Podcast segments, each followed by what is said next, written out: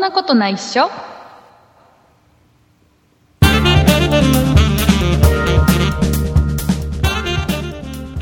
そんなことないっしょ第322回でございますお送りいたしますのは竹内とラチです。よろしくお願いしますはい、よろしくお願いします。えーそして、えー、オーディオブックドット JP さんの方で聞いていただいているですね皆様はい、はじめましてはじめまして。よろしくお願いしますよろしくお願いします。えーはじめましてって言いながら、えー今回でこの番組322回なんですけど、まあそうですね。 そうなんですけど、 ね、えーいうことで、あの、オーディオブックドット JP さんで今回から配信を同時にね、させてもらってるんですけど、えっ、と、はいお前ら誰なんだって思ってる方もね、今週に限ってもうた結構いるんじゃないかなと。まあ、はじめましての方も多いかもしれないですえーね。なので、まあ、軽く、えーご説明させていただきますとですね、はい、はえいー。この番組、ポッドキャストでございます、基本的にね。はい。はい、えーそして、えー番組内容としてはとても雑談をする番組です。はい。はい、えー普フリー段トねー、ク番組。はい、えーっとですね、普段はですね、オーディオブックドット JP さんのユーザーの方は、えーなんかちゃんとしたこの書籍をですね、 ちゃんとした方がちゃんと朗読して綺麗な声ばかり聞いてるかと思うんですが、えーはい、はい、はい。まあ、この番組はそれとはもう真逆の正反対のところにいる番組でございまして、えー何か、ねえーためになる話をするわけでもなく、ねまあフリートークですからもね。う全くフリートークでございます。はい。えーまあ、なんとなくなんていうんですかねこの、うん、と喫茶店でうん、うん。コーヒー飲んでたら隣に座ってる席に座ってるやつらがなんか喋ってんなぐらいな隣の我々うるさいですねそう。そう相当でかい声で喋っても隣の席で うっせえなぐらいに思ってまあ普段ねちゃんとした書籍を聞いているうんうんこの中でたまに箸休め的に我々の話も聞いてもらえるとはい。ね、えー何にも考えずに聞けますんで我々の話はねそこが強み ですね。ということで、そしてね、はいえー私、えー竹内と、あとラチさんと2人で、今や、話してますけども、えー実はね、我々2人だけじゃないんですよ。あら。メンバーがいまして、そんないプロジェクトっていうね、グループで今8人のメンバーがいまして、あと、我々以外に6人いるんですよ、メンバーが。はい。ね、で、その6人のメンバー何やってんのって言ったらね、他にポッドキャストの番組持ってやってるんですよ。はい、はい、ねはい。えーそうですどんな番組をやっているかっていうのをねちょっと軽く宣伝がてら説明していいですか、えーとですね、まずね、えー、そんないプロジェクトの中で、まあ、一番、一番っていうと他の番組が起こるから、え ーえーっとちゃんとした番組、ねはいはいえーちゃんとした番組その1そのえー1。そんない理科の時間 B という番組がありますはい、ははいい。えーこれはですね、あのーなんですか、理理科っぽい見方をすると、世の中が面白く見えるよねっていうような番組です。はい。はい。えそーうです星ね、星の話をしたり、理科の話をしたりするような番組。うん、うん。はい。えーなんかこ結構専門性が高いというよりはいろんな人にこう中学生とかれそうそうそうそあう。の大人の人でも聞けるようにそうかいつまんでそう分かりやすく話してくれますあね。のー一応ね、その、ここで番組やってる、こう吉安さんっていう人がやってるんですけどね。はい吉安さんの話だと中学生でも、えー楽しく聞けるぐらいのレベルのお話をできるだけするように心がけてるっていうお話をしてましたんで、はいまあ、ぜひね理科に興味のある方とか、あのーはいなんか学生時代理科あんまり得意じゃなかったんだよねっていう方も聞いたうらんうん楽しいんじゃないかな、はい。ねえーちゃんとした番組そのうちねちゃんとした番組やってるんだよって話ね で、はいえーもう一つ「そんな雑貨店」っていうのがありましたね雑貨店、雑雑貨屋さんです雑貨か屋さんでこれどんな番組かと言いますと、えーはいはい雑学の番組です雑学番組。は雑学番組です、えーとですねこれ和田さんという方がやってるんですけど、はいえー和田さんが普段の日常生活で気になったことをうんうんちょっぴりざっくり掘り下げて、えーみんなにあたかも昔から俺知ってるんだこの雑学知ってるんだぜっていう感じで話す番組構あの取り上げる内容としてはいろんなところから取ってきますなんよかもうね。映画の話から車の話からいろんな話してますはい。で、えー気になったことをいろいろねあのなんか図書館行って調べたりいろいろしてまああたかも僕の知識ですよって感じで喋ってる番組、まあおお 怒られる後で和田さんに怒られるねこれね、えーでも面白い番組なのでぜひね聞いていただければなと思います、はいそして、えーもう一つ、えーそんな美術の時間というのがありまして、はい。美術の番組ですはねい、。もうこれはねそのままの美術の番組なんですけど、えーはいこの番組はどんな番組かっていうのはねラチさんの方からご説明してもらった方がいいんじゃないかなとあら、私が説明していいんですかはいぜひはい。えっと、美術、村内美術の時間という番組は、えー美術をちょっと身近に感じられるポッドキャスト番組として、えー美術史、美術の歴史を中心にお話ししています。はいえーとはい。まあ、今お話ししていますって言った通りねえこの番組やってるのはラチさん、はい。ラッチです。えーなのであの今ラチさんの声を受けあこの人の声いいなとぜひこの竹内の声なしでラチさんの声だけ聞きたいなっていう方は美術の時間聞くとラチさん一人で喋ってますんで そうなんですよね。ね一人で喋ってます。ね、そうなんですよねは今どこにかかってる竹内の声がうざいっていうところにもかかってるそうなんですよねはあれそうじゃないようにそうしそたいな。ううんそう、そういう美ところ美術の時間は私一人で喋ってますっていうところだけにかかってる言葉どっちどっちそこだ大事だが大事どっち、どうしようかな。本当は前者だったんだけどな。うん、じゃあいい,、ういいや心の、あ、こ心の声が聞こえちゃった。はい、えーいうことでございました えっとねこの、えー我々8人で、まあ、4番組今、えー配信してるんですけども、えーはい当然このオーディオブックドット JP さんの方でも聞けるようになってますんで、はいえ。ーよかったら聞いていただければなとはい。思いますでね、えーこの「そんなプロジェクト」っていうのはねはい。はいこ。れこの番組だけでも322回目でしょ、そうですね。結構古くからやっててね、えーいつからやって2010たんでしたっけそう2010年の、うんうんえ4月から配信してるんですよじゃあ、9年9年と4ヶ月ぐらいあら。でずっとそのポッドキャストで無料ですようん無料で配信していてでずっとねああ YouTube やってる人たちはいいなって指くわえながら ねあの人たちってなんかあれでしょなんかいっぱい再生されるといっぱいお金入ってくるんでしょいいなって何、1円も入ってこなかったですからね。 YouTube の人たちはあれで生活してる人たちもいるいい なねえーそうでしたねポッポッドキャストってのは本当にね全くあのなんですかこれで生活してる人なんか多分日本ではいないんじゃないかなっていうぐらい海外ではいるらしいんですよ結構ポッドなキんャかススターポンサーがついてそねう。そうそうなんですけど日本では全然なんかポッドキャストの知名度もそんなに、ね、高くないじゃないですかそうですね。ね、それがねやっと今回あれですよこのオーディオブックドット JP さんがポッドキャストを盛り上げるために、はい。えーちょっと力を貸してくれるっていうおお声掛けをいただいたんでぜひそういうなんか面白そうな企画にはどんどん乗っかっていくシステムなんで我々、はいはい。えーそうですねもうこのオーディオブックドット JP さんの企画に乗っかりまして、はい。はいわかりましえーた。配信させていただくことになりましたので、はえい。ー今後ともよろしくお願いいたしますはい、お願いします。はい、えー、そして、あと今週はね、あの、エンディングまでぜひ聞いてもらいたいんですよ。うんうん。えーなんででしょうオーディオブック .jp さんで配信が始まった危険、危険じゃない、記念。今、はい今、危今険、すごく大事なところを、すごく変な感じ で間違えた。えー記念で、記念。は記い。念でね、えっ、と、プレゼント企画をあら。えーご用意いたしましたあのあるメーカーさんにねごしゅあのご協力いただきまして、はいえ。ープレゼントをご用意してますので最後まで聞いていただけるとですね、はい。はいえ。ーいいんじゃないかな、ははい。ぜひ、い、よろしくお願いい見たてしくまだすさい。で、えーとね、もう一つ大事なお話をしなきゃいけないのが、えーとはいはい今この番組を、まあ、いつも通り今まで通りポッドキャストで無料で聞いている方もいれば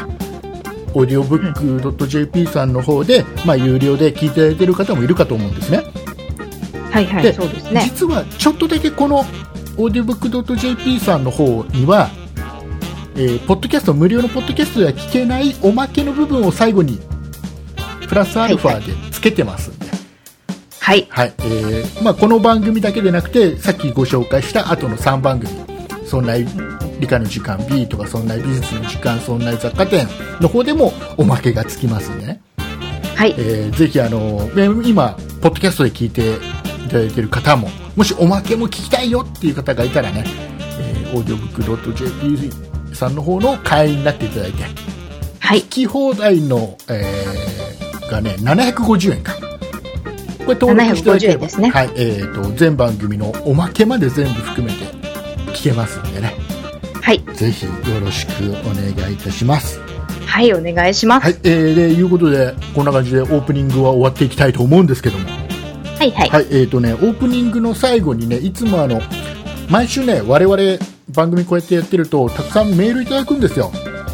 はい。で、番組の中で全部メールご紹介することができないので、この番組は、あのーこの番組ではですね、その今週1週間でいただいた、えーメールをいただいたリスナーさんのお名前をね、オープニングの最後でご紹介していくという、はい。これ危険な行為をしてます。危険ですか危険もうこれ危険なあのポッドキャストをやってる人はね分かると思うんだはい。はい。はこい。これ危険なんだあら。これねたくそさんれ来でてもるやってる。危険あもうだってたくさんメール来ればいいよだって、まあそうでこすんね。なにメール来てるんだよっていうアピールになるようになるからいいよはい。はい。はい。少なかった時が悲しい悲しい だってメールがだって今週1通しか来なかったっていうのも言わなきゃいけないんだから、そうですこよんなね危。険な行為はないそうか。それでもやっております。そして、えーとはい今週から、ね、オーディオブックドット .jp の会員の方にも聞いていただいただくことになるにもかかわらず、はい。はいこ。れほら、お盆休みでみんな、あんまり聞いてないの かななんか、先週の配信は。なので、なんかね、いつもよりちょっと少なめなんだよ。まあそうですね少。なめなんで、これ多分ね、一番少ないぐらいがこれぐらいだって思ってもらってき、ね、聞いてもらえると嬉しいな。はい。はい、えーいうことで、もうオープニングすげえ長くなっちゃうから。 さあ、えーでは、えーオープニング最後はですね、えーラチさんによります、えー今週お便りをいただいたリスナーさんのお名前を丁寧に丁寧に、そして、軽やかに読んでいただくコーナーでございどまっ ちす。よろしくお願いいたします。はい、わかりました。えー、今週メールをいただいたリスナーの方は、ママウサギさん、フェリオさん、エツッピドゥさん、ヤマトの高熊さん、およみ大好きさん、トニカルさん、以上の方々です。はい、ありがとうございます。ありがとうございます。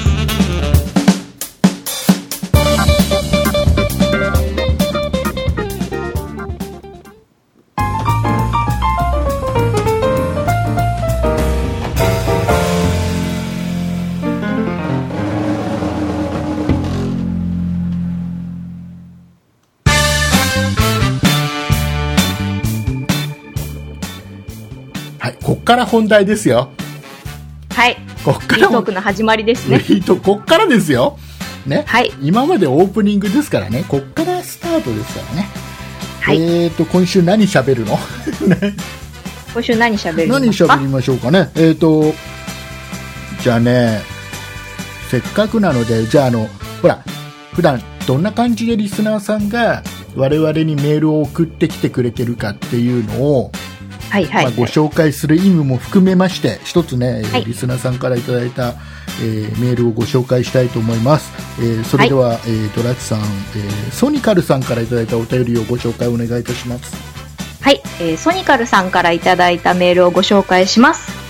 えー竹内さん、ラチさん、こんばんは。そんなことないっしょ、第321回は、青森県を旅しながら聞いていましたよ。321回は前回ですね。前回ですねえー8月14日に、等々力駅で海に沈む夕日を眺めていたら、千葉県の野田から来たという男性と話したのですが、喋り方が竹内さんそっくりでした。旅の仕方が、ねぶた祭りを見る以外はその場で考え、宿がなければ車中泊というスタイルも同じ。竹内さんの、えーおい親族で、えー青森県を旅されている方はいませんでしたかといただきました。はいありがとうございますありがとうございます。えーといろいろご説明しておきましょうとりあえずね、えーとはいはまず私竹内は、えーとねはいはい千葉県の木更津というところに住んでますはいはい。えー、木更津キャッツアイです。すっかりおなじみ。最近そうでもな いか。えっ、とね、えー、騎士団の出身地だって言われてる。うんうんうん。あの言われてる。いわまあ、騎士団は本当は木更津の出身じゃないんだよ、奴らは。あら。隣の市なんだ。 本当は。あらだけど、木更津って言っといた方が、ピンとくるでしょ、みんなね。まあそうですね。だ木から更津って言われたら、そうああー、だっかてら、なりますでね。木更津でよく遊んでたらしく、え木更津の出身っていうことになってるんだけど、はいはい。わけわかん心のふるさとですね。わわけわかんない出身がねこのね木更津じゃなくて隣の君津市ってとこなのね君津市ってとこがあるん君で津す市ねっ。てところの出身なのね騎士団のはいはい。綾野浩二翔さんはね、はいはえいー。ででねあの毎年ね騎士団万博っていうのを地元でそのやるんだってイベントやるんだっつって騎士団万博っていうのをやるんだけどこはれい木更津の反対側の隣の市の袖ヶ浦市ってとこでやるのねうーん。全然木更津絡んでないまあまあそんな話はいいんだよその、ね、そんな木更津に、ね、住んでまして、はいえーっとあのねこれ今ソニカルさんがメールでくれたように僕が旅行これ過去に何度も話して旅行の仕方がねあってね僕の旅行の仕方ってのがあってね、はいはい。家族で、えーじゃあもうちょっとな何今日から何日まで、ねえー予算はいくらお金はいくら、はいはい。ねであそこに行こうって場所だけ決めてうんうん。旅行に行くのもう宿をや宿予約とかねうんうん。あの事前に何か行きたいところをすげえ探しとくっていうのはやらないのねあら。ただなんかねその場所を決めるのに1個だけなんかあの目的決めるの、ほうほうほうね。、例えばあの仙台にうんうん。過去に行ったやつだってね仙台にあの三角油揚げっていうねすっごい分厚くて三角形の油揚げうんうん。であぶこれねあのねこうね厚揚げとは違そううんです厚揚げじゃないんだよ油揚げなのへ中ーちゃんと油揚げになってるのでこれがうまいって言うから揚げたてがうまいだよこれを食いに行こうぜっつって仙台まで行くの何時間かかるんだこっからね車でね3時間とか かかるのかなあ、千葉からでも3時間かかるんです3時間ね。もかかるはずなんですよへでえ。それだけ決めてで仙台に向かうっていうはいはい。まあでも楽しいっちゃ楽しいですよねで。あの高速で行くでしょはいはい。で近くの高速降りたら一番近くのコンビニ寄るのよ、うんうん。そうするとコンビニ必ずほらルルブとかマップルとかってほらあああ。るでしょ旅行の本がね地元のやつが必ず置いてあるじゃない、はいはいではい。それ買ってうんうん。で車の中でみんなで見て家族で見てどこここ,、へーここが面白そうだよねなんつってで決めて、へえ。大体ね夜中に行くの夜中に高速で行って朝一でそれをチェックするあら、じゃあ今からケイチさん大変ですねそう。じゃあ今からここ行こうぜじゃあここ近いねなんて言いながらでその場で決めて、でカーナビ入れてい行って、で1日遊んでで夕方ぐらいになったら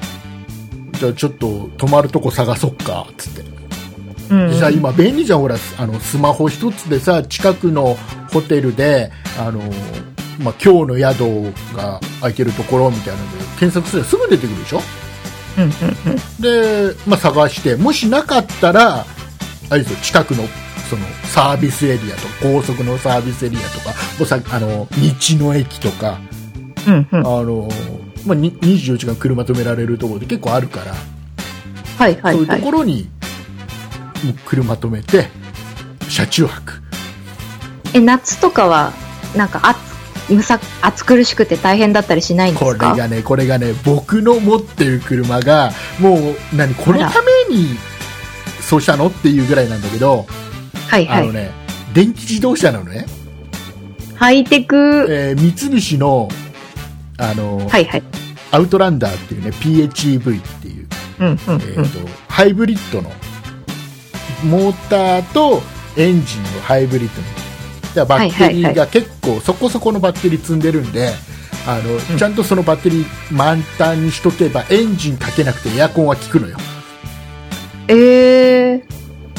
で周りにも迷惑かからないあ、そんなうるさくないんですだかってバッテリーで動いてるからああ。じゃあ快適ですね快。適なの、で、えーまあほらであとお風呂は行きたいじゃんまあ、お風呂は行きたい、お風呂は入りたい僕はどちらかというとお風呂には入りたいタイプの人間だかはいはい。ねらなのでそれは入りたいタイプの人間。やっぱりその旅行先行きゃ大体どこにでも今ほらスーパー銭湯みたいなところとかまあ、あります、ね。まあ、場合によっちゃ温泉とか必ずあるから日帰り温泉みたいなのが、はいはいそはい。こでお風呂入ってうんうん用途車中泊えー、なんか狭そうなイメージがあるんです全けど然。全然あのちゃんと後ろをフラットにして寝れるように、でうちのほら、うんまだ娘が小学校4年生だから、はいはい。ねえ3人で寝ても全然まだ余裕なのねうーん。私が入っても余裕ですかプラス。うん無理だろうね3人までだねあ大人2人と子供1人ぐらいだったら全然余裕で寝れるあ、そっか。私は車中泊できないんですね。そう冷房それはもう独自で勝手に行ってくださいね そんな旅行の仕方をするんですよ、はいはいはいじ。ゃないとさなんかさ宿を最初から決めとくとさそれはそれで楽しいんだろうけどね要はうんそこのまあ、宿別のに魅力が。そうそこの宿に何時までに入らなきゃいけないっていう縛りの中でなんか動かなきゃいけないじゃんそれが嫌ってことですそれね。がもうなんかつまんないじゃんであとは地元に行って初めて知る場所とかさうんうんそこに行って地元の人とちょっと話お店の人とちょっと話してあそこが面白いよとかそういうとこで知ることもあるじゃんそしたらそこにもう行きたいじゃんすぐもはいはい、うはすぐ行きたくなるタイプだからもうねい。いやーアクティブですね、そ本う当いうに。旅行が一番楽しいっうん。ていうのは、まあ、そんなようなね僕の旅行の仕方を、まあ普段から、ね、ソニカルさん番組で聞いて知ってるんでだ青森だっけ青森県で千葉県の野田から来た人がなんかねぶた祭りだけを見に行ってるとうんそれ以外の目的は何も考えずに、まあ、宿も車中泊だからこれ竹内のなんか親戚かなんかなんじゃねえのっていう そんなそんなことするのは竹内系竹内一族しかいねえんじゃねっていうことでしょうよこなんか血が混じってるのかってそう疑ってますね。れ、ね、でもそういう人いるんだね面白いよね、うーん。偶然たまたまですね。うん、偶然たまたまでしょうねえーうんそしてソニカルさんは、えー青森県に旅行に行ってる時にこの番組聞いてくれてるっていうありがたいありありがとうございますほとんどのリスナーさんはあれですよお盆休みはいろいろ忙しいからあのポッドキャストはまたいや仕事始まってからあの通勤でまた聞けばいいやうんうん、でしょ結構通勤で聞いてる方も多いんですね。そうそうそうそうなると。そんな中でもちゃんと聞いてくれてるのはありがたい、うん、ありがありがととううございますございます。ということで、ラッツさん、あれですか、旅行とかってどんな行き方しますえー私は旅行に行くとしたらもう完全にもうホテル決めてうん。行っちゃいます。あだからもう全然、その車中泊とか考えられない。あ、あの、車中泊自体がもう嫌だって感じがある。あ、もう嫌です。あの、狭いとこ嫌いなんですよ。狭いとこ嫌いなの。私あの、ビジネスホテルぐらいの狭いやつ嫌いで、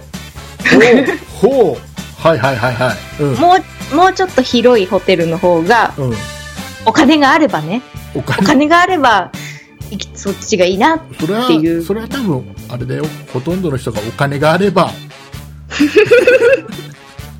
まあ、そうですよねそうかね。ビジネスホテル怖いんですよね。なんでなんでなんでビジネスホテル怖いの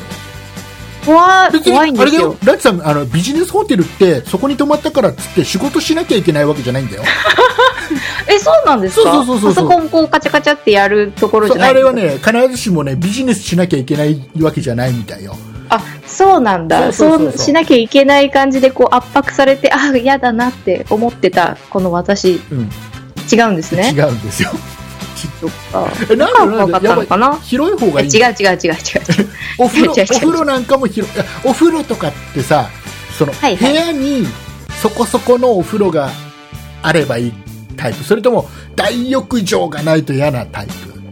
あ、もう大浴場がいいです。大浴場がいいんだもうね、そんなこと言ってるからインドアになるんですよね。 ねいやでどうもせならうちに行った方がいいじゃんってなるから。そうなんだそれゆあの希望としてはそういうところがいいけどあ、そうそう実そうそ際うそおう。金もないしそうそうそうそうそう。時間もなかなか取れないし家でいっかなんだそうそうそうあそんう。まり旅行まあ、には、欲が、欲はねうん、たくさんありますよ、あそりゃ。それはねそうそうだよもうだって僕だって金と時間さえあれば さそれは一番いいホテルでさ、そうですよね。泊まるのがそれはそれで楽しいし楽かもしんないけどいや、もうビジネスホテルなんて考えられない。パソコン開かなくちゃいけないもん。パソコンねあれねパソコンは開かなくていいらしいよあれあ、そうなんだ。そうそうそいうやそれ違うさっき違う違う違うそのボケは一回やったからもういいえはいじゃあ何最近行った旅行ってえ、でも、行きましたよ。あでも日帰りで。あ日帰り旅行あ日帰り旅行だったらね日帰りで行きましたどこ。あどの、こ私、私、あの、今、静岡に、静岡で生まれて、静岡に住んでるんですけど、うんまあ静岡の観光地といったら、掛川花鳥園。ああね知ってる知ってるあそこあ知ねってますああそこの花鳥園知ってあまそすこいいよねいいんですよ、あ本当れはに。ねいろんないろんなあれでしょあの総務課の人とかあの営はいはい業課の人とかの、その課長クラスの人たちがいっぱい飾ってある感じの、そうそう、工場長が一番厄介なんですよあね。工場工場長はあれは課長な のかあの僕いや、むっちゃ違う違う。あの違う僕が違う僕がボケてる時にラチさんがボケちゃうと誰もこ の整理する人がいなくなっちゃうから一回乗りたくなるんです。だから花鳥園っていうの花鳥花鳥花鳥園花は、花とそう蝶そうだそうそうそう、花と蝶のその本当にあの本当にそうなフのラウ、そうですよ、フラワーとバードのパークですよ。へえこれは、あの、うん静岡県民だったら、うわもう、だってあれじゃ別にそんな花鳥園なんて作んなくたって静岡だったら普段ちょこっと歩けばいつでも花と蝶はいるでしょいやいや、 な静岡なんだと思ってるんいでやすもう花と蝶が常にもう歩いたらすぐ花と蝶っていういやいやいや、その辺散歩してたら、あ、フラミンゴにならないですなよ。んて花鳥園のフラミンゴがいるのフラミンゴがいるんです。だだから、あの、花鳥園は結構県外の方もあ結構来るような、蝶蝶は鳥鳥あ、そう、鳥鳥ですよあ。蝶僕蝶々蝶々じゃアないゲ。アゲハ蝶蝶と々かじそゃうない。花と鳥の園。あそっちあそうねそうねあ僕だけ理解できてないんだろうなきっとなバタフライの方ではなはいい。はいはいはい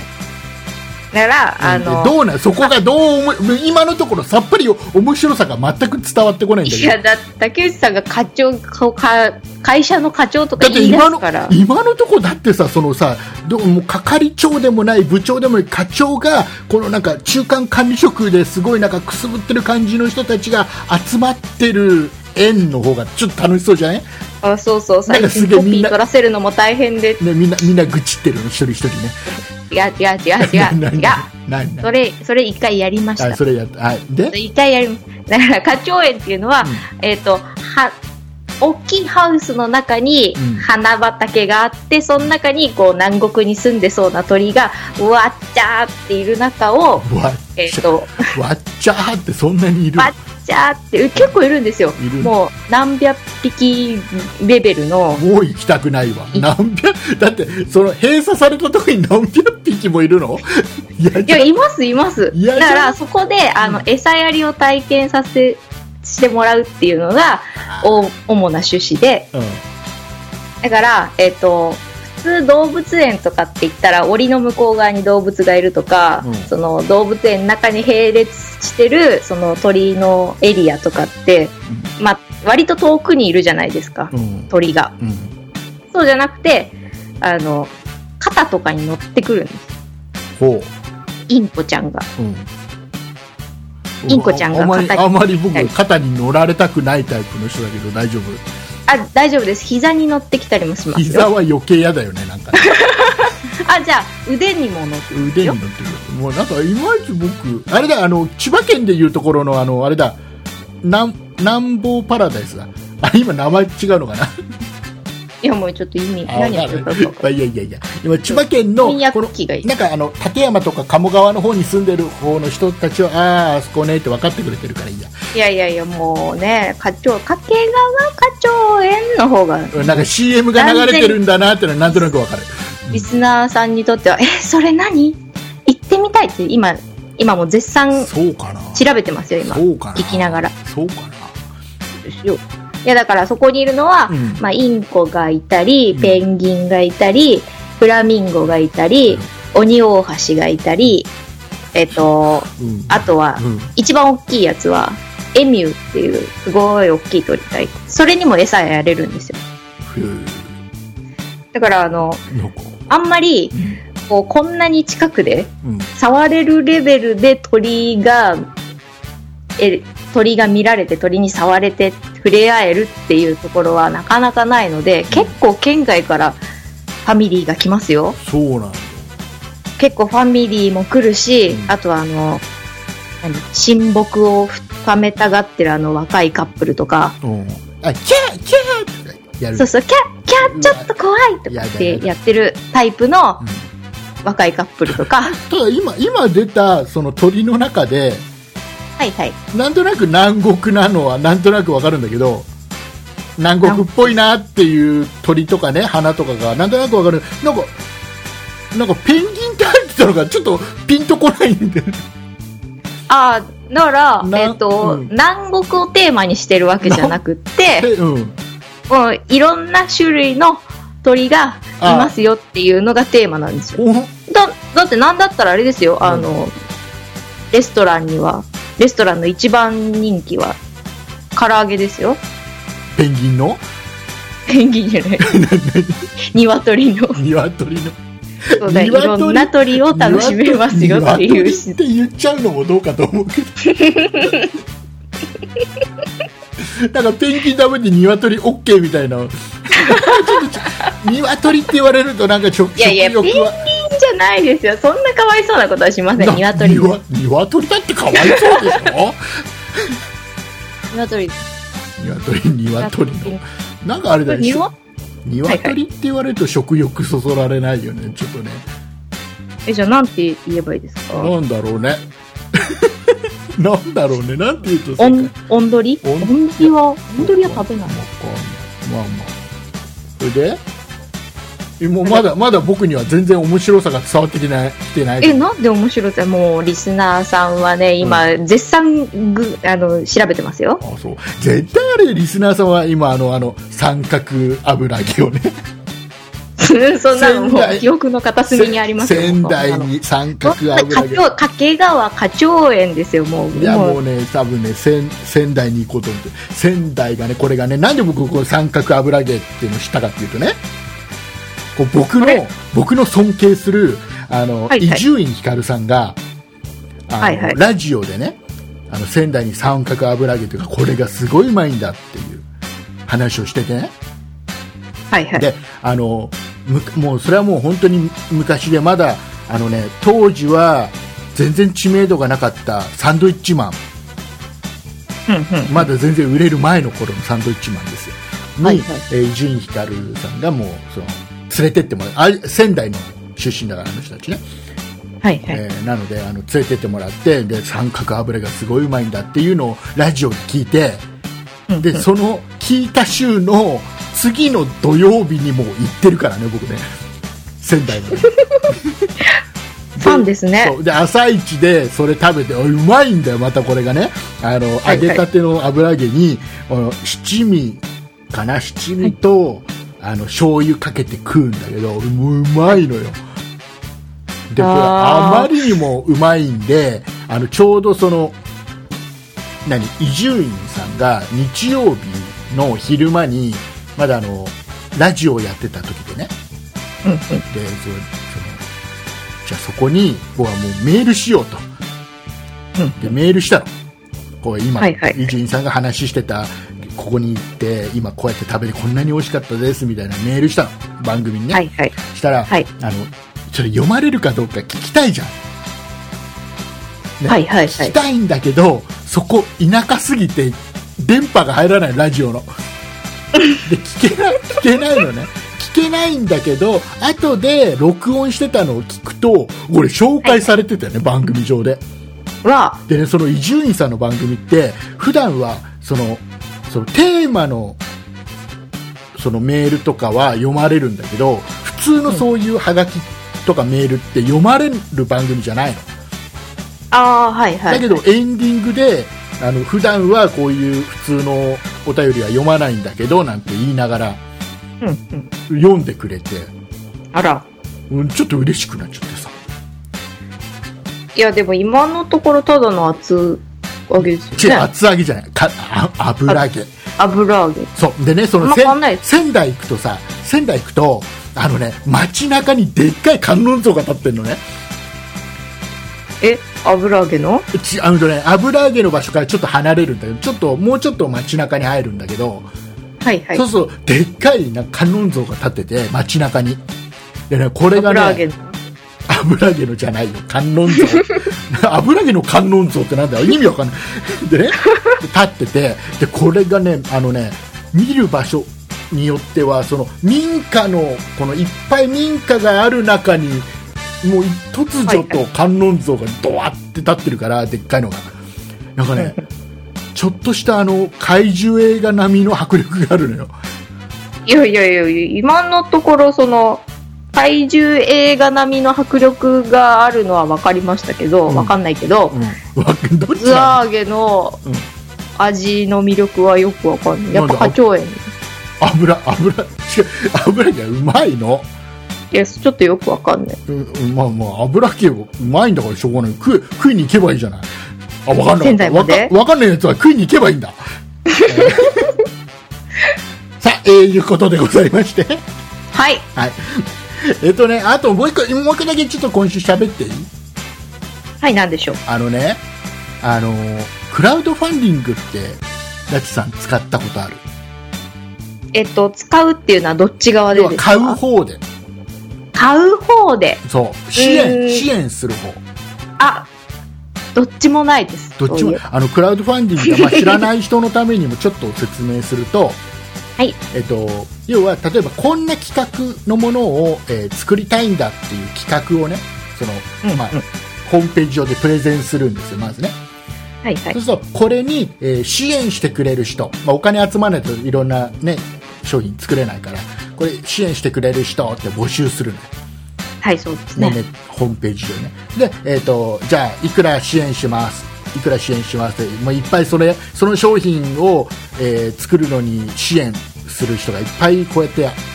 現れてくるじゃん。そうすると、はいい、その、いくら支援してくれた人は、じゃあこの商品、実際出来上がったら、えっ、と、じゃあ1個お送りしますって。要はリターンが必ずあるのね。うんうん。で、えっ、と、これ僕最近ちょっとハマってて、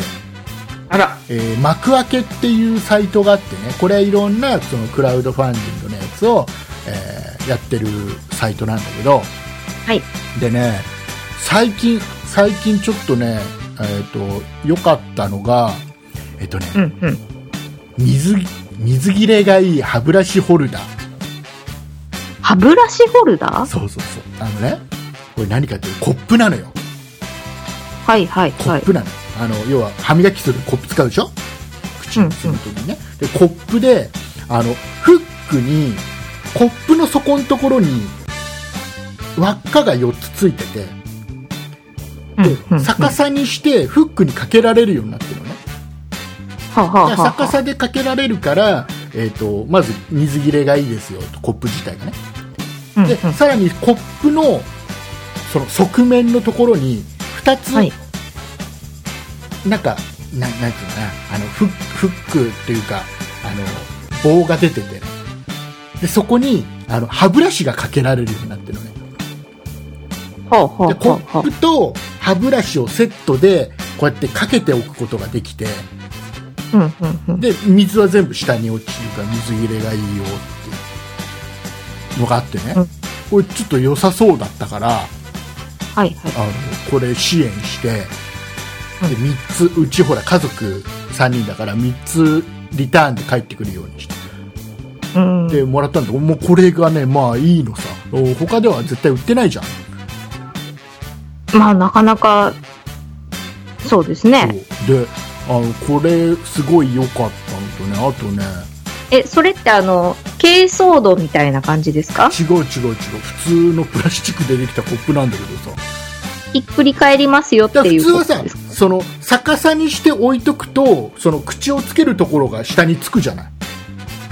はいはいはい。で、えーこの口をつけるとこを上に置いとくと水切れしないじゃないまあそうですね。中に溜まりますからね、ね。若干溜まっててそれが、まあ、毎日使っていくとそこがだんだん汚くなっていくっていう以上あんまり綺麗じゃないじゃん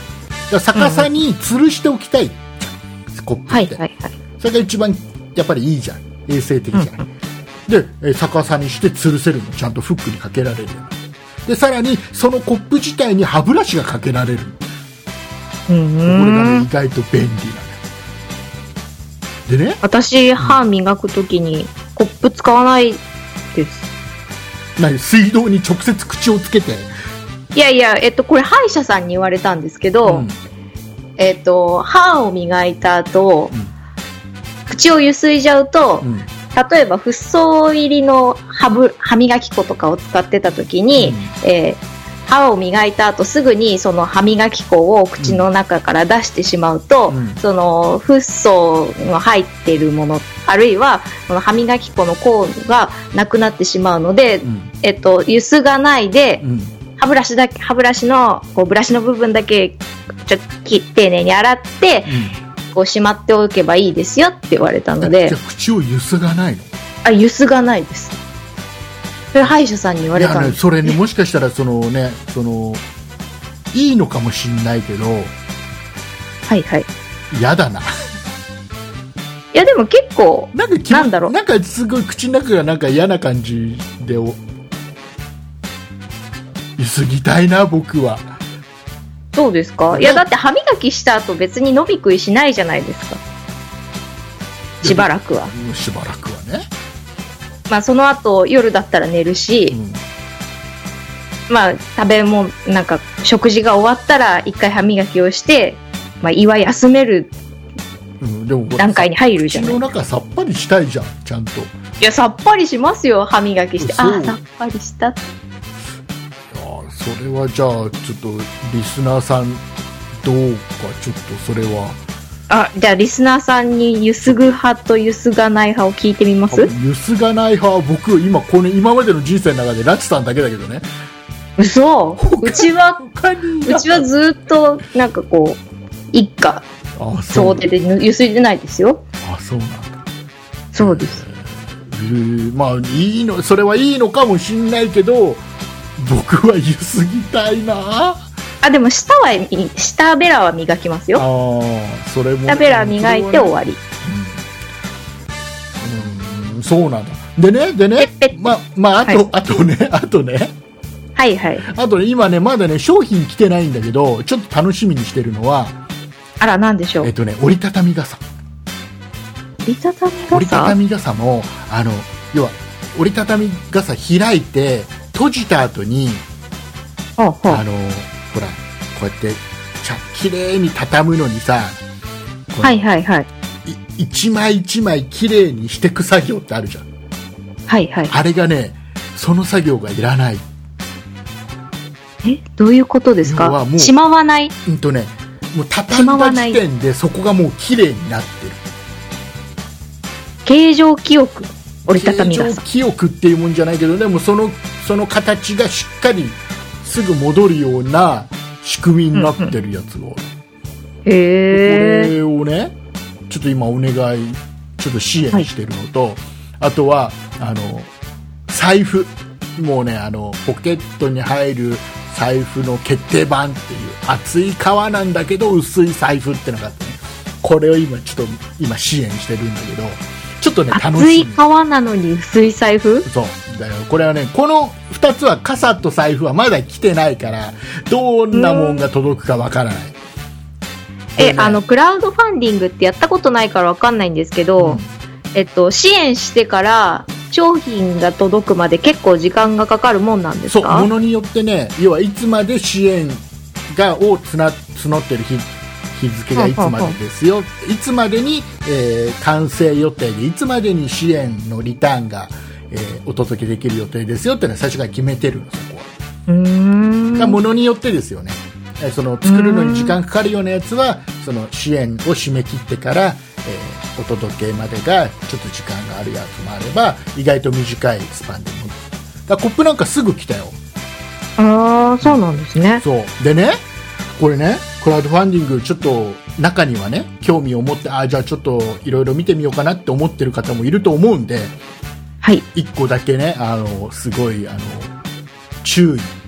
あくまであもクラウドファンディングってまだ商品として出来上がってもないものを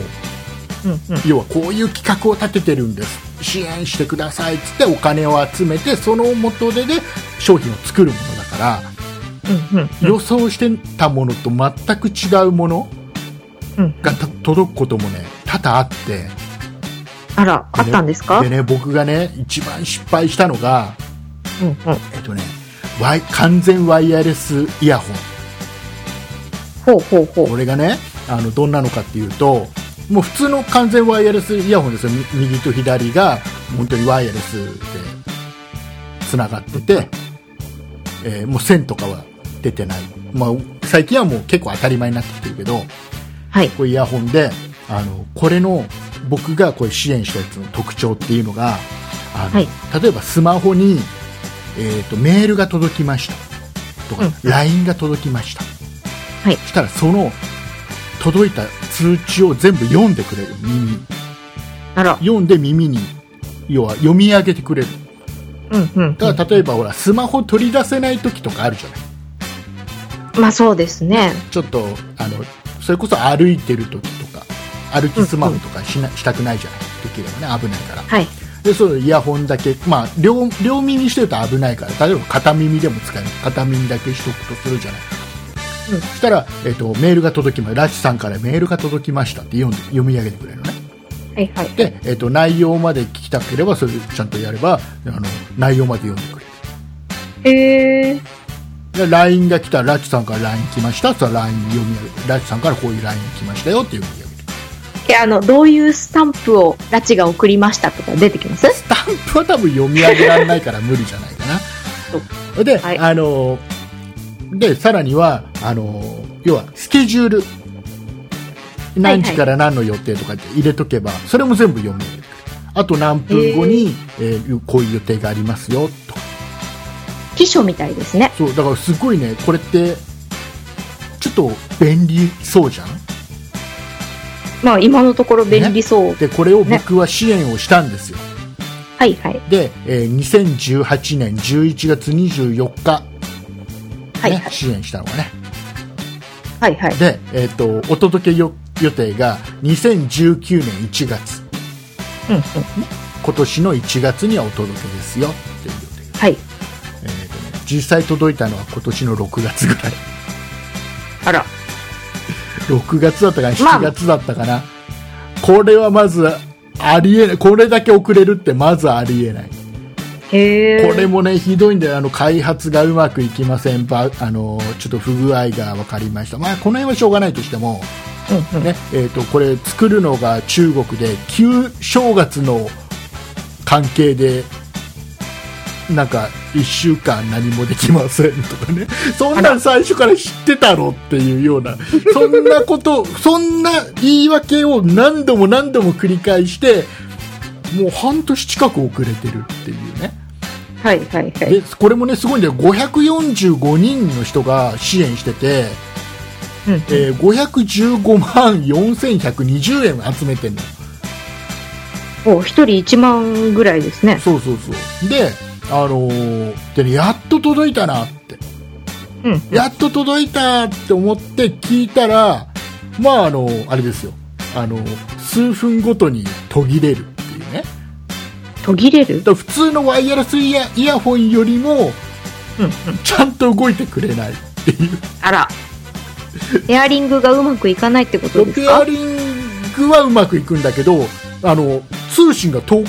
なんか途切れるというかね切断されるのスマホと定期的にへえー、で、えっとこれを解消するためのバージョンアップを今するのに、えーうん頑張ってます頑張ってくださいって言ってえっ、とねそれがねいつえっ、とね7月6月末か7月ぐらいに来たでしょうんうんでそこから今、えーと8月の半ばですよ、えーまだはいまだそのバージョンアップがされてないあらだからま、もう完全にその僕のそれで買っもらったちリターンでもらったワイヤレスイヤホンは、置物もう使い物にならんだとってだって耳にしててもさ定期的に途切れるんだもんでほらとあの切断されちゃったら通知も聞けないじゃんまあそうですよ当然ね当然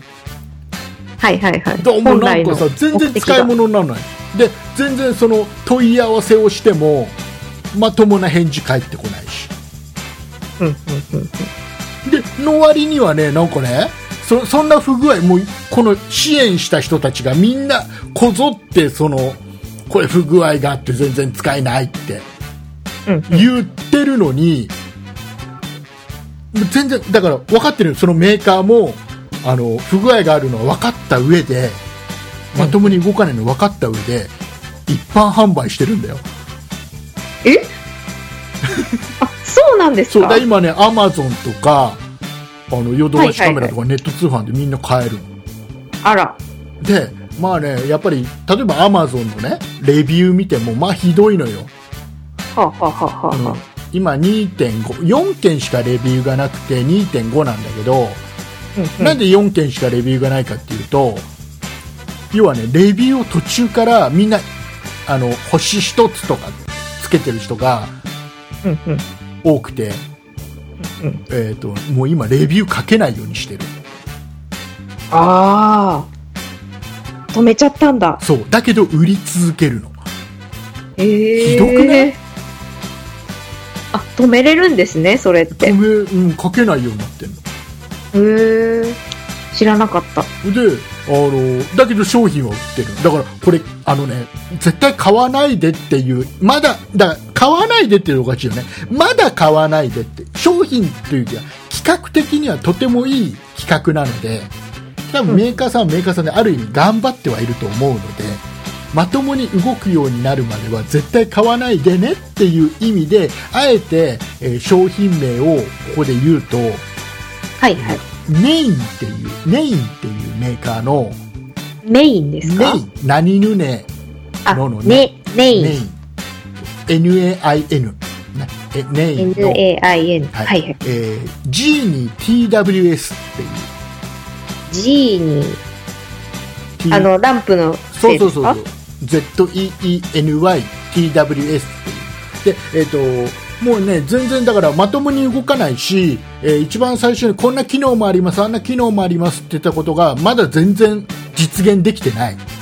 うんうんうんだからもう中途半端な状態で完成ってだから支援した人にリターンですって、あ半年後にだよ本来の予定よりも半年遅れでリターンですって中途半端なものを送ってしかもその状態で一般販売しちゃってるって意味わかんねえなと思ってまあそうですよ多分ねね僕ね一般販売したっていうのはじゃあその6月から考えると今数ヶ月ですかそうそうそうそうだからね、うん買ったはいいけどまともに使えてないっていう人はまだまだいっぱいいると思ううんうんうんでね、あのーこれ僕9年と4ヶ月ぐらいこれ、ポッドキャストずっとやってて、はいは多い分ね、おすすめ商品っていうのを数多くいろいろ言ってきたと思うけど、はいはい買わない方がいいよって言ったの初めてな気がする。 そうかそう、これはね、ちょっとね、これを一般販売しちゃうのはちょっとどうなのって思って、でもね、企画的にはね、そなうんかこう、秘書みたいにそうなるのかなって思そううから。企画的にはとてもいいうんうん。うん、でね中に入ってるねチップがその企画した時は最新のチップだったのよはいはい。最新の機能だったのでも他ではあまりまだ使ってない、本当に最新のやつをもういち早く取り入れましたみたいな売りだったんだけど、これ半年遅れてるでしょで、はいその間に他のメーカーがそのチップ使った商品を安くいっぱい出しちゃってるんだよねあれだから品質的にはねでささほど最近の数千円で買えるやつはさほど変わらないあれあれそういうことなんだからクラウドファンディングってそういうところもあるからそういうリスクもうん。きちっと自分の中で理解した上で支援しないともう半分ね、商品すが来てもまあ捨てるぐらいの気持ちで支援しないと、まあ後でちょっと悔しい思いをするんでそうか。そうクラウドファンディングって怖いよっていう話をねちょっとしたかったんです今週ねえ、実際そのアマゾンで売られてる金額と、はいクラウドファンディングの金額は違うんですあか違う違うクラウドファンディングで僕が買ったのはえっとね2つではい。 2つでね支援した金額が1万4880円はいはいはい。で1個7000円ちょっとだよねうん。で実際アマゾンで今売ってる金額っていうのが1つでね1つで1万6200円あら。高いんだよねまたねじゃあ、いいのをクラウドファンディングしたら、それだけお得ってことですね。そうだねだから当たり引いたらうん。だからね難しいと思うクラウドファンディングだからもう本当にまあそこも含めて楽しんでもらうといいかなっていうはい感じはしました、はとい。いうことでございましてはいはいえーねえーいいちゃんと愚痴も言えたんだよね今週ねはい。はい、えー、いうことで、えー、この後エンディングで、えー、プレゼント企画、はい。えー発表、そして応募方法も発表したいと思いますので、えーはいこの後も最後まで聞いてください。はい。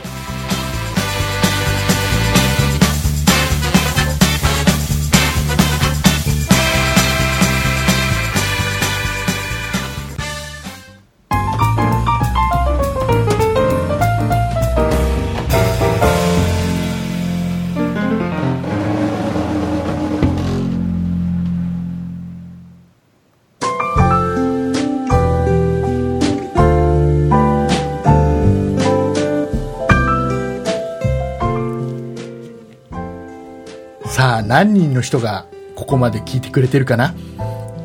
どうでしょうね。ね、ここまで聞いてく れたあなたはとてもいい人です。いい人ではい、す。えっ、とね、大事なことを言うの忘れてました。はいはい、えーなんでしょまずう。ですね、この番組、そんなことないっしょという番組ですけども、えーはいはいと30分番組です。 はいはえい。ー毎週そ、毎週火曜日配信のはいはい。 30分番組です。んそう、うん。もう、そう、毎週、毎週30、そうそうそうそう、ですね毎週30分番組だって言いながら、だいたい1時間ちょっと喋ってるっていう。そうですね。うんそうそうそう。まあ、ポッドキャストのいいところだよね。 ほら、今週もさ、はい別にほら、後半のクラウドファンディングの話しなきゃ30分で収まったんだよ。でもどうしてもしたかったんですしよたね。かった。もう来週は喋れないから、もう今週のうちに喋っとかなきゃな、なんつって。はい。本当にフリーな番組ですはいね。そしてもう一つ大事なね、ことをね、おしお知らせしとけね、お知らせしとけなければいけないんですけども、今、噛んだね、大事なとこを噛ん だね。えー今、噛んだのをそのまま配信しているので、ね、えー分かったかと思いますけども、えーこの番組はノー編集です。はい、ノー編集です。えー我々が噛もうが、とちろうが、間違えようが、ぐだぐだになろうが、間がこう が、えー一切編集せずに配信しております。はい。はい、なのでね、あの慣 れてこの感じに慣れてください。はい、よろしくお願いいたします。えーでは、えーとですね、まあお待たせしました、えープレゼント企画をはいはい。していきたいなと思いますけど、はい。えお願いしますラッツはあのほらスマホ普段使ってて、はいは出い。先でバッテリーがなくなっちゃうなんてことあるじゃないですか。まあそうですねあるじゃない結構食いますよね出先だと、ね、あのほらなんとか花鳥園とか行くとさ特にそなうくそなうっちゃうでしょか掛川花鳥園ですよそうそう掛そう川花鳥掛園川さんっていう方が掛川さんじゃない課長まで出世してでそれを記念して作ったところだよねあそうそうそうそうそうそうあの千葉県に違う違う違う千葉県のね千葉県の君津市にあるあのマザー牧場っていうところは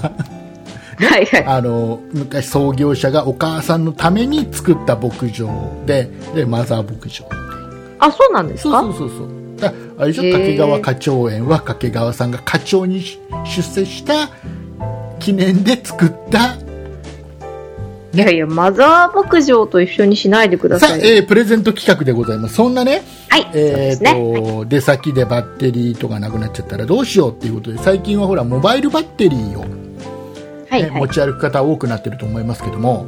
はいあのね、モバイルバッテリーも、あんまりね、あのー知らないところの、ちょっと名前が初めて聞いたなっていうようなところのものとか、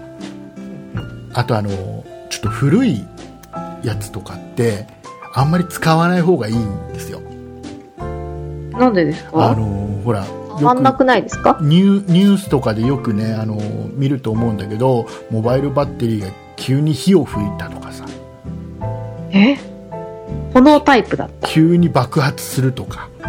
あらほらちゃんとしたメーカーのスマホでもそういう事故ってあるじゃない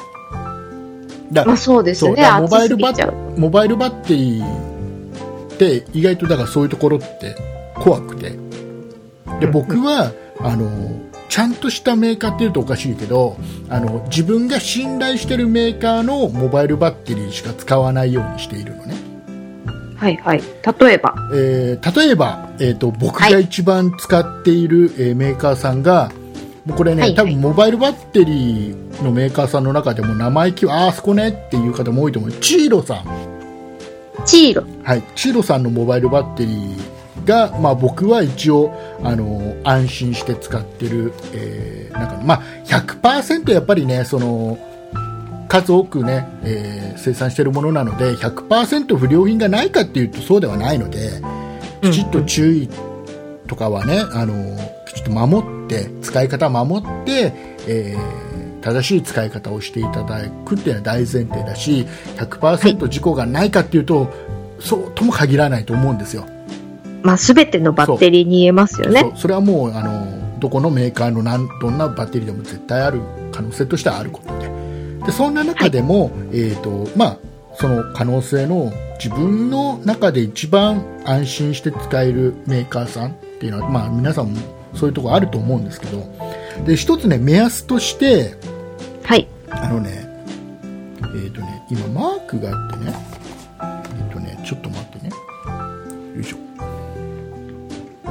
えっ、とねこのモバイルバッテリーに今年の2月からだったかな最近ですうねん1月からだったかなあのこのマークがついてれば安心ですよっていう一つの目安として、えっとね、PSE マークっていううんうんうんのがあるんですよ PSE マークね PSE マークっていうのがあって、えー、とこれが2月1日から、えー、ときこの規制を強化して、えーこの PSE マークっていうのがついていないモバイルバッテリーは販売できないようになってるのね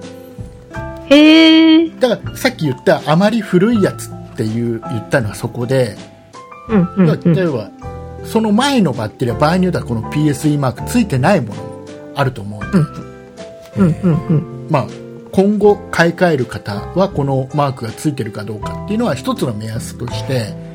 まあ、今、うねえーこれから販売するやつはもう必ずついてるはずはずなつのいてるで、ってことですねえーそれ一応確認してください当然このチードさんの、えーモバイルバッテリーも、えーついてるんです、うーん安全マークってことですねそうですね家電のはい、で今回こはのいチードさんにねお願いいたしましてリスナーさんにプレゼントとしてちょっといくつか協力していただけませんかっていうお話をしたらチロさんの方でね快、く、えー、と協力していただきまして、はいありがとうございはまいすえーいうことで、えーとね、モバイルバッテリーを、えーとね、4台4台。 4台、え2種類4台、えーご提供いただきました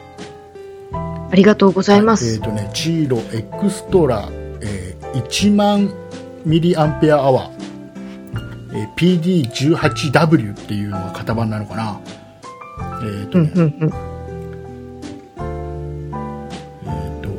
えーとそうだねパワーエクストラ1万ミリアンペアアワーっていうのと,、えーとなんかあと強そうですそうね。もう一つがパワーストリーム1万ミリアンペアアワー。なんか必殺技みたいですね そうでねこれはこの2つは、え2種類あってこの2つは何が違うかというと,、えっとねはいはい大きさが違うんです、はいはいはえい。っとね、1つがエクストラっていう方が、えっとね、幅が2 5ミリうんうんうん。で、えっともう1つの方が幅が1 7ミリちょっと薄くて細長いのが、えーパワーストーリーっていうやつで、えっとちょっと厚いんだけどこの高さがちょっと短い方のやつが、えー、とエクストラってやつでこれ、えーとね、使用法は全く一緒です、はい。はいえー、と挿して終中わのり容量とか、えー、とコネクターの数とかは全く一緒で、うーん。えっとね、えー USB のタイプ A の出力が1個あるのとあとタイプ C って最近、えー多くなってきてる企画なんで、はいこれが1個あって、うんこのタイプ C の方は急速充電にも対応してて、あらえっ、。とね、これね、書いてあったのが、えっ、とね、えーっと、どこだったかな、えっ、と、これ、これ iPhone X だったら45分充電すれば、えっ、ー、と、0%の状態から約74%まで充電できちゃうよっていう。へえ、結構早いです結構ね。早い。なんかずっと挿してると iPhone もバッテリモバイルバッテリーもなんかどんどん熱くなっちゃうって大変ですけどうん。早いと楽ですねそうそうそうでねいろいろやっぱりねその危険を回避する要は爆発とかさ火を吹くとかっていうとこうろをん回避するためにいろんな、あのー回路がね組み込まれてて、はい、えー例えば本製品の内、えー中のその温度が139度よりも上がったら、えー要は回路的にもう要は落とすようなクローズするような機能がついてたり。はいはいそはういういのがちゃんと過充電とか、えー過放電とかっていうのを、えー制御するような、うんうんえー発熱してる時には自動停止するとかっていうところまで全部ねあの入ってるんですようーあとねこんのバッテリーの一つ特徴としてこれバッテリーにどれぐらい残ってるかよりはどれいぐはいはいらい残ってるかっていうのが、普通さあのモバイルバッテリーってあの、う LED のランプが4つとか5つついててこの,、あの点滅する数でどれあじゃあこれ4つのうちの2つが消えたから50%かなとかなんかそんなざっくりとした表示じゃないですかほとんどがねでこれはあのデジタル表示になっててハイテク本当ぜ1%から100%までちゃんと表示してくれるへえ私の持ってるモバイルバッテリーはあの電気がつくつかないだけですよ あ本当にだからそうすると、ほらも持っていくのにさあやばいこれ充電モバイルバッテリー持っていかなきゃいけない充電してるかどうかわからないとかうんうんでちょっと見て表示してデジタルで表示してくるあ80%あるからじゃあ持ってこうとかさへえ10%しかないやじゃあ今日は置いてこうとかさああまあかさばるだけですもそんうねそうそうそう、もうモバイルバッテリーってさこの中身がなくなった充電がなくなったと同時に急に重くなるよねなんか体感もそうですねなんかさ急に急になんか急に重くならないうわーっつってそうですねなんか重くなるし邪魔者ですねねもう不思議とまああってあそれるしがないってことですね、はい、ということでこれを、えっとまあ、2種類あるんですけどもこれを各2つずつ提供していただきましたので、はい。はいえー、とこれを、えーリスナーさんにプレゼントしたいなと思います。はい。ということで、えー、とどうしましょう応募方法は、えーじゃあメールでいただくということでよろしいですかはい。はい、はいメールでお願いしましょう。はいえーメールアドレスの方が、えーとそんえー、そんないアットマーク 0438.jp、えー sonnai アットマーク数字で 0438.jp です。はい。はい、えー0438というのはですね、えー千葉県の木更津市の市街局番です。はい。はいわかりやすい。わかりやすい。なので、わかりやすい わかりやすいよ。はい。僕がこれを9年前に、えーポポッドキャストやるのにメールアドレスを作りたいなできるだけ短くて分かりや すいアドレスがいいよなっていうのでいろいろ考えて数字で 0438.jp っていいじゃんと思って分かりやすいし僕はと思って。まあ、短くはなりましたね。ねでしょでしょね。えーいうことで、えーそんなアットマーク 0438.jp の方にですね、えー送りいただければなと。で、タイトルに、えーじゃあ今から、ラッチさんが言う、えーキーワードを書いてもらいましょう。タイトルに。はい。何がいいですタか、イトルに。タイトル何しようかな。えっと、じゃあ、えー掛川花鳥園にいる人気の鬼大橋で。えっと、ごめんなさい、ごめんなさい。などこまでがキーワードなの鬼大橋。鬼を鬼、鬼の、うん。鬼、大橋かの鬼大橋です。えっと、そカれタカはナでね。全部カタカナどうですか全部カタカナです。全部カタカナで鬼を大橋あもうこれ聞いてないと書けないですね。書けない鬼大橋なんてね。鬼鬼大橋お鬼大橋。覚えにくいよ俺鬼大鬼大橋でじゃあタイトルに必ず鬼大橋って、えー書いていただいてえっとまああとは本部の方にはえっと感想番組の感想と、あとあのえっとラジオネームはい。これを必ず書いてくださいはい。はいえっと締め切りを決めておきましょうはい。えー、とね、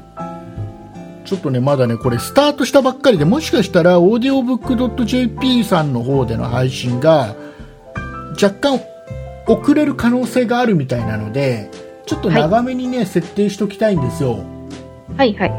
えーなので、えっと、8月いっぱい。はい。 8月いっぱい。 4月末まで。はい、えー8月31日まで、はい。えーお願いいたしますタイトルに「鬼大橋」と書いていただいて、えー本部の方には番組の感想と、えーえーラジオネームを必ず書いていただいてはい。応募してえっくださいと、どっちかは選べるんですか選べないことにしますめんどくさいのではい。わ、はいかりましえーた。とこの、え2種類どちらかどっちがいくかわかんないですけど、え4名様に、えープレゼントしたいと思いますはい。は。はいい、で、えっと来月入ったら、えっと抽選して、えっとうんう当たった方にはメールをこちらからお送りしますので、はい。はい、そしたら、えーあれですね、お送り先送り先お届け先を返信してもらうっていう形にしたいと思いますので、はい。はいえーよろしくお願いいたします。はい。お願いします。はい、えーいうことではい。じゃあここでね、えっといつもの拉致さんによります、えーあれ告知をあ、告知。はい。告知、 告知ですよ。な、何あれって何を、 何を思ったのいや、なんか、よくわからない振りが来るのかなと思ってました。あえーとはい。えーでは、告知の方をよろしくお願いいたします。はい、わかりました。えーそんなことないっしょでは皆様からのご意見、ご感想などメールをお待ちしております。メールアドレスは、そんないアットマーク 0438.jp、sonnai アットマーク数字で 0438.jp です。また、そんないと名の付く番組は他にも、そんない理科の時間 B、そんない美術の時間、そんない雑貨店と3番組ありまして、そんないプロジェクトというグループでお送りしております。そんないプロジェクトにはウェブサイトもありまして、そこから今配信中の番組や過去に配信していた番組を聞くことができます。ブログもやっております。URL はそんない .com、sonnai.com となっております。また Twitter や YouTube などもやっていますので、そちらの方はそんない P で検索してみてください。以上です。はい、えーよろしくお願いいたします。はい、お願いします。ます。もうあれですよ、皆さんからのメールが、えー我々のやる気につながっておりますんでね、はい、はい、ぜひ送ってくるといいと思うよ。お願いしまお願いす。いたします。で、えっ、とね、今回ほら、100えー322回じゃないですか、配信が。はい、はいで。その前の配信、1回目からはい321回目まではい。聞きたいよっていう方